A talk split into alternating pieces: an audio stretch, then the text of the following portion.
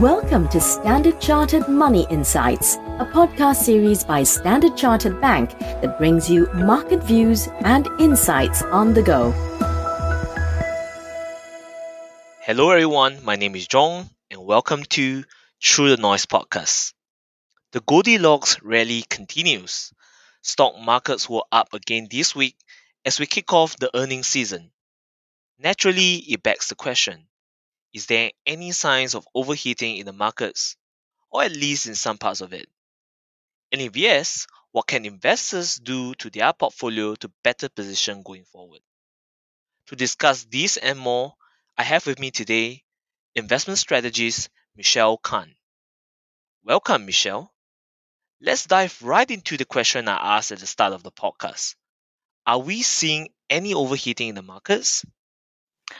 Well, thanks, Zhong. So, um, there are three leaders of the global equity markets rally in the recent months. So, the first one is US technology complex, second one Japan market, and thirdly India market. So, these all of these segments are showing signs of overheating. Investors' positioning in the US tech complex, which also includes different AI related stocks, and also the Indian equity markets, are particularly stretched.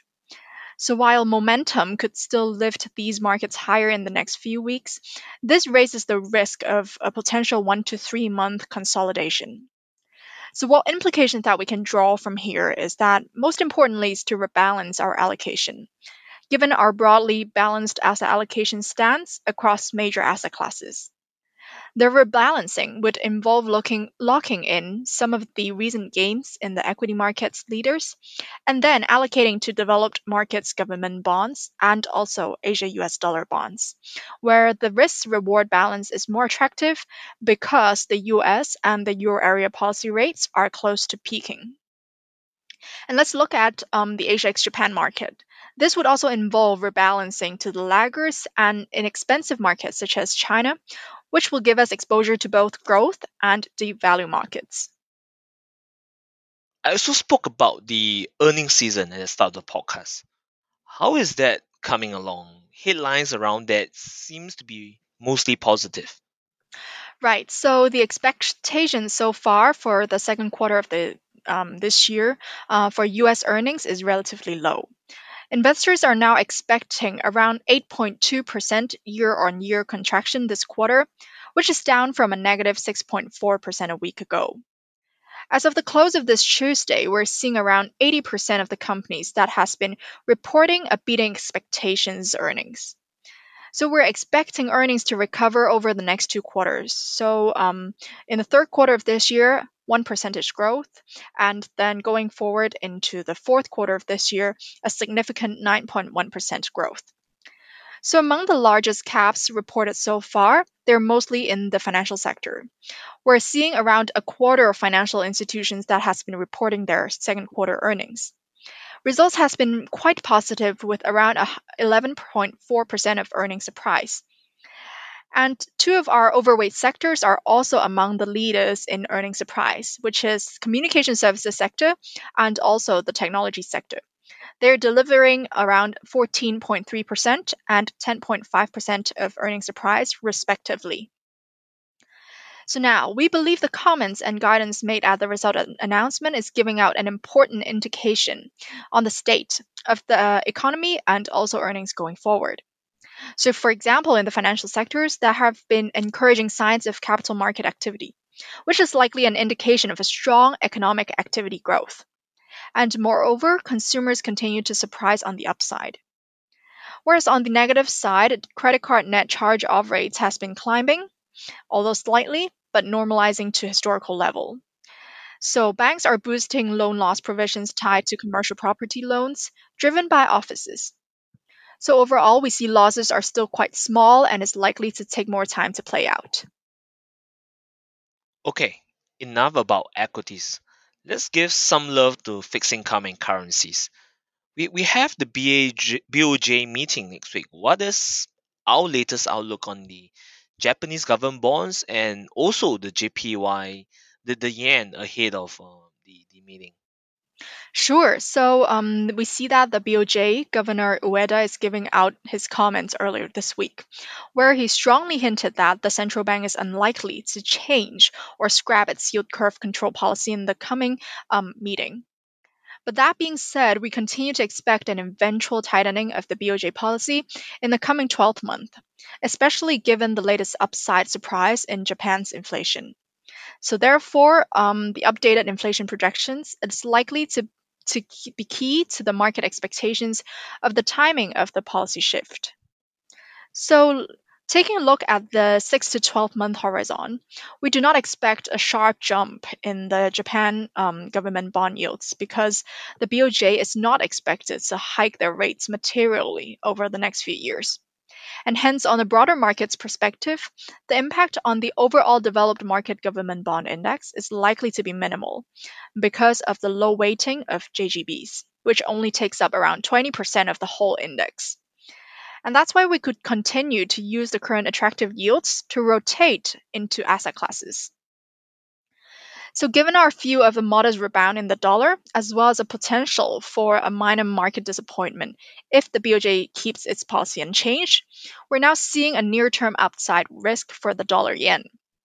This pair is likely to edge higher towards 142.35 resistant area over the next few weeks, with around 137.25 likely to act as a strong support. Can't forget the other C in FICC, commodities, specifically oil. Oil has had a, a strong showing in recent weeks. What are the drivers, and are we still bearish on the crude oil? Right. So the WTI oil prices did surge um, going into July. It has broken out the sideways range of around 67 to 73 dollars per barrel, which has been already in place for over two months, and now it's further hiking um, into the 12-week high of around 76.89 per barrel on the 13th of July. So for now, we're seeing a few potential drivers. The first one is on the supply side, where on the 3rd of July, Saudi Arabia extended its 1 million barrel per day voluntary cut into August, which was originally committed only for July. While Russia also deepened its voluntary cut to 1 million barrel per day in August. And adding up to the first point, the agreement reached during June's OPEC Plus meeting to increase data transparency have been starting to show progress since the 14th of July, where the OPEC published the Russia crude oil output based on third-party estimates. So Russia's June production was 488,000 per bar- barrels per day lower, somewhat in line with the committed 500,000 barrels per day voluntary cut dispelling doubts over Russia's compliance with its promised cut. This is largely dampening the overall global oil supply. And last point is that the IEA's weekly inventory data show that the decline in the US crude stockpiles. So overall, we're seeing demand factors drove bulk of the price actions in the oil market so far. But supply factors are also increasingly dominating the whole oil market sentiment. While that increases the upside risk to oil prices, we're still expecting the WTI oil to trend lower towards around $65 per barrel on weaker oil demand as the global economy slows in the coming 12 months. And apart from that, just a side note, that we remain underweight on the US energy sector's equity to be in line with our 12 month view of the oil prices. And overall, um, earnings momentum of the sector has been poor year to date and is likely to remain so if oil price further weakens. That's about all the time we have for today. Thank you for bringing us through the question, Michelle. I guess a key takeaway from this week through the Noise podcast is to really rebalance your allocation. And the rebalancing would involve locking in some of the recent gains in the equity market leaders and allocating to developed markets government bonds, Asian dollar bonds, and some of the equity markets laggards, especially in, in Asia ex Japan, such as China. If you'd like to do so, right, please reach out to your relationship managers and investment advisors. I hope you have enjoyed the podcast. Thank you so much for joining us today. Enjoy the weekend ahead. Cheers.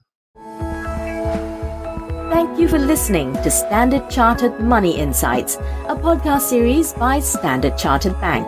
For more details on the latest market insights, subscribe to Standard Chartered Money Insights.